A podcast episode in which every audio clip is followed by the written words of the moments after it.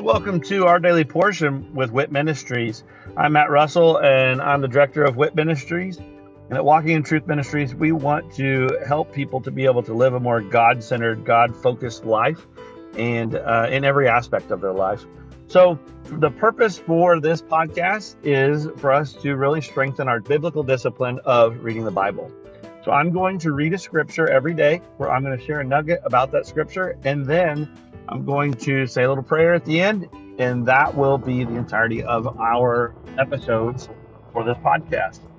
Uh, please feel free to check us out at walkingintruthministries.org, or you can also check out our other podcast, which is Living the WIT Life with Walking in Truth Ministries. I hope that this podcast blesses you as much as it blesses me. And uh, let's go ahead and get started with our daily portion.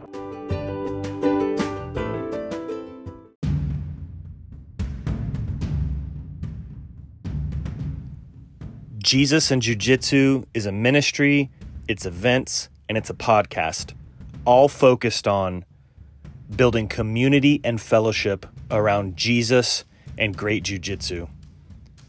We were birthed from a Walking in Truth event called Pursuit. Four of us left one of these men's pursuits, and the Lord all gave us the same download to create Jesus and Jiu Jitsu. We've started by doing local events in North Texas. We're slowly but surely expanding those events to other markets across the country where we bring in professors and instructors. We learn awesome jujitsu techniques. We hear a testimony about the gospel. We give away free Bibles. We offer prayer, and then we train hard. On top of this, we have a podcast that has really taken off that we have a lot of fun with.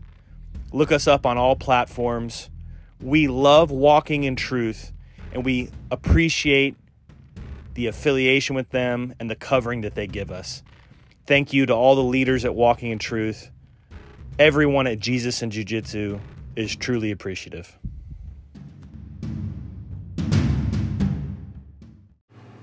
First Samuel 23. David delivers Keilah. Then they told David, saying, Behold, the Philistines are fighting against Keilah and are plundering the threshing floors. So David inquired of the Lord, saying, Shall I go and attack these Philistines? And the Lord said to David, Go and attack the Philistines and deliver Keilah. But David's men said to him, Behold, we are afraid here in Judah. How much more than if we go to Keilah against the ranks of the Philistines? Then David inquired of the Lord once more, and the Lord answered and said, Arise, go down to Keilah, for I will give the Philistines into your hand. So David and his men went to Keilah and fought with the Philistines, and he led away their livestock and struck them with a great slaughter. Thus David delivered the inhabitants of Keilah. Now it came about when Abiathar the son of Ahimelech fled to David at Keilah that he came down with an ephod in his hand. When it was told Saul that David had come to Keilah, Saul said, God has delivered him into my hand, for he shut himself in by entering a city with double gates and bars. So Saul summoned all the people for war to go down to Keilah to besiege David and his men. Now David knew that Saul was plotting evil against him, so he said to Abiathar the priest, Bring the ephod here. Then David said, O Lord God of Israel, your servant has heard for certain that Saul is seeking to come to Keilah to destroy the city on my account. Will the men of Keilah surrender me into his hand? Will Saul come down just as your servant has heard? O Lord God of Israel, I pray, tell your servant. And the Lord said, He will come down. Then David said, Will the men of Keilah surrender me and my men into the hand of Saul? And the Lord said, They will surrender you. Then David and his men, about six hundred, arose and departed from Keilah, and they went wherever they could go. When it was told Saul that David had escaped from Keilah, he gave up the pursuit. David stayed in the wilderness in the strongholds, and remained in the hill country in the wilderness of Ziph. And Saul sought him every day, but God did not deliver him into his hand.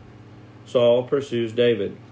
Now David became aware that Saul had come out to seek his life while David was in the wilderness of Ziph at Horesh.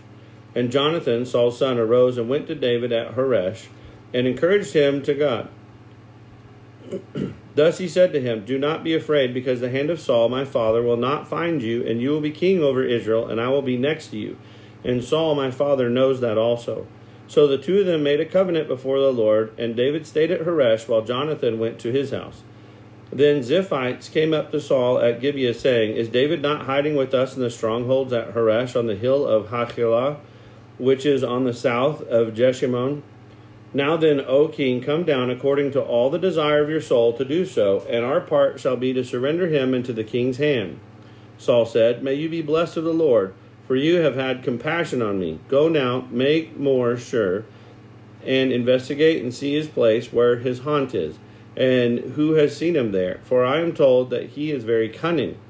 So look and learn about all the hiding places where he hides himself, and return to me with certainty, and I will go with you. And if he is in the land, I will go search him out among all the thousands of Judah. Then they rose and went to Ziph before Saul. Now David and his men were in the wilderness of Maon, in the Arabah, in the south of Jeshimon.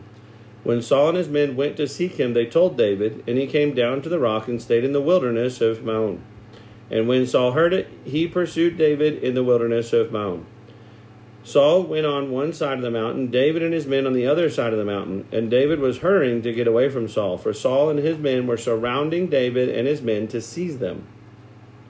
But a messenger came to Saul, saying, Hurry and come, for the Philistines have made a raid on the land. So Saul returned from pursuing David and went to meet the Philistines. Therefore, they called the place the Rock of Escape. David went up from there and stayed in the stronghold of En Gedi.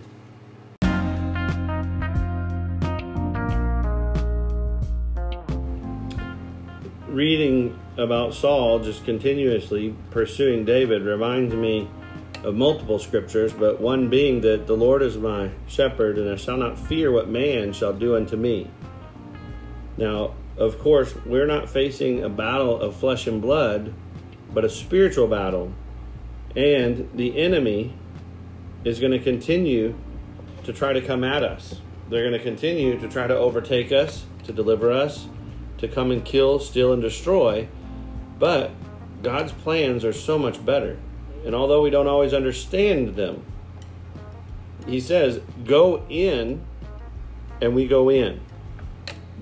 We do what God calls us to do, but then even while we're there, we don't look at the victories that we've had and say, hey, I'm impervious to anything. Because then we have to seek the Lord's direction again. And here David said, Am I supposed to stay? And he goes, No, he's coming. Well, he gives David the choice. And David chooses to flee. And the fact that he got out so quickly caused the enemy to to stop their pursuit because they went another direction. And then you can see Saul saying, "Hey, you guys go and investigate, figure out where he is because he's getting frustrated." So let's find out exactly where he is and then let's go and let's let's seize him and completely just surround him and and overtake him and so that's his strategy and his plan. But again, God allows for other things to step in that would cause Saul or the enemy to stop their pursuit. So the other scriptures would be that no scheme, no plan, no weapon, nothing that the enemy has can have victory over us. As long as we continue to pursue God's direction, if we, even in victory, say, okay, now what? It's not victory to victory to victory to victory unless we continue to ask the one, the King, who is guiding us. So, spending daily, daily time with the King, spending daily time just seeking His guidance in our life, daily encountering Him in our presence that is a key to a continual victory. As soon as we stop our pursuit, we're allowing the enemy to have more success in their pursuit. They know, they know the name of Jesus. The enemy knows the scriptures. The enemy knows all the plans. But the enemy can do absolutely nothing if we stand in our full authority and having dominion. But our dominion and our authority comes from the one who created us. And even though Adam was given that dominion, he handed it over to the enemy. Jesus took that dominion back. And he took it back for us so that we can have a relationship with God, but also so that we can have that authority that God created us to have. So, daily, pursue the Lord, spend time in His Word, worship. Just don't give up on, on the time that we have with the Lord every single day and throughout the day. He calls us to a, a prayer that's never ceasing, never ending. Just being in continual conversation with the Lord throughout our day. And you'll see that even though the enemy tries and they plan and they scheme, they will not have success. The victory is always the Lord's. So, Father, thank you for victory. Thank you for the deliverance of our enemies. Thank you that you love us, you care for us, and that you've given us a way to have authority over anything that the enemy tries. And I just pray that we have the clarity, we have the, the understanding that with you there's victory, and without you we fall. I pray for your love to continue to abound, and our love for you just to continue to show other people the right way. In Jesus' name, amen.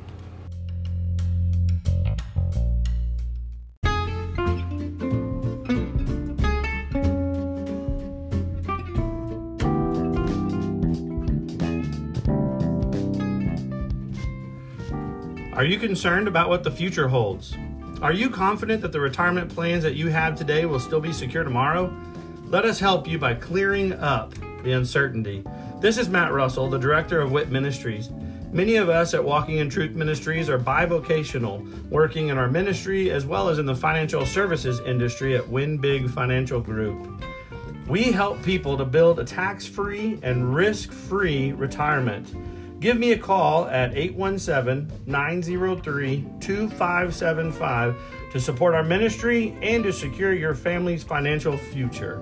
Again, call today at 817 903 2575. Thank you and God bless.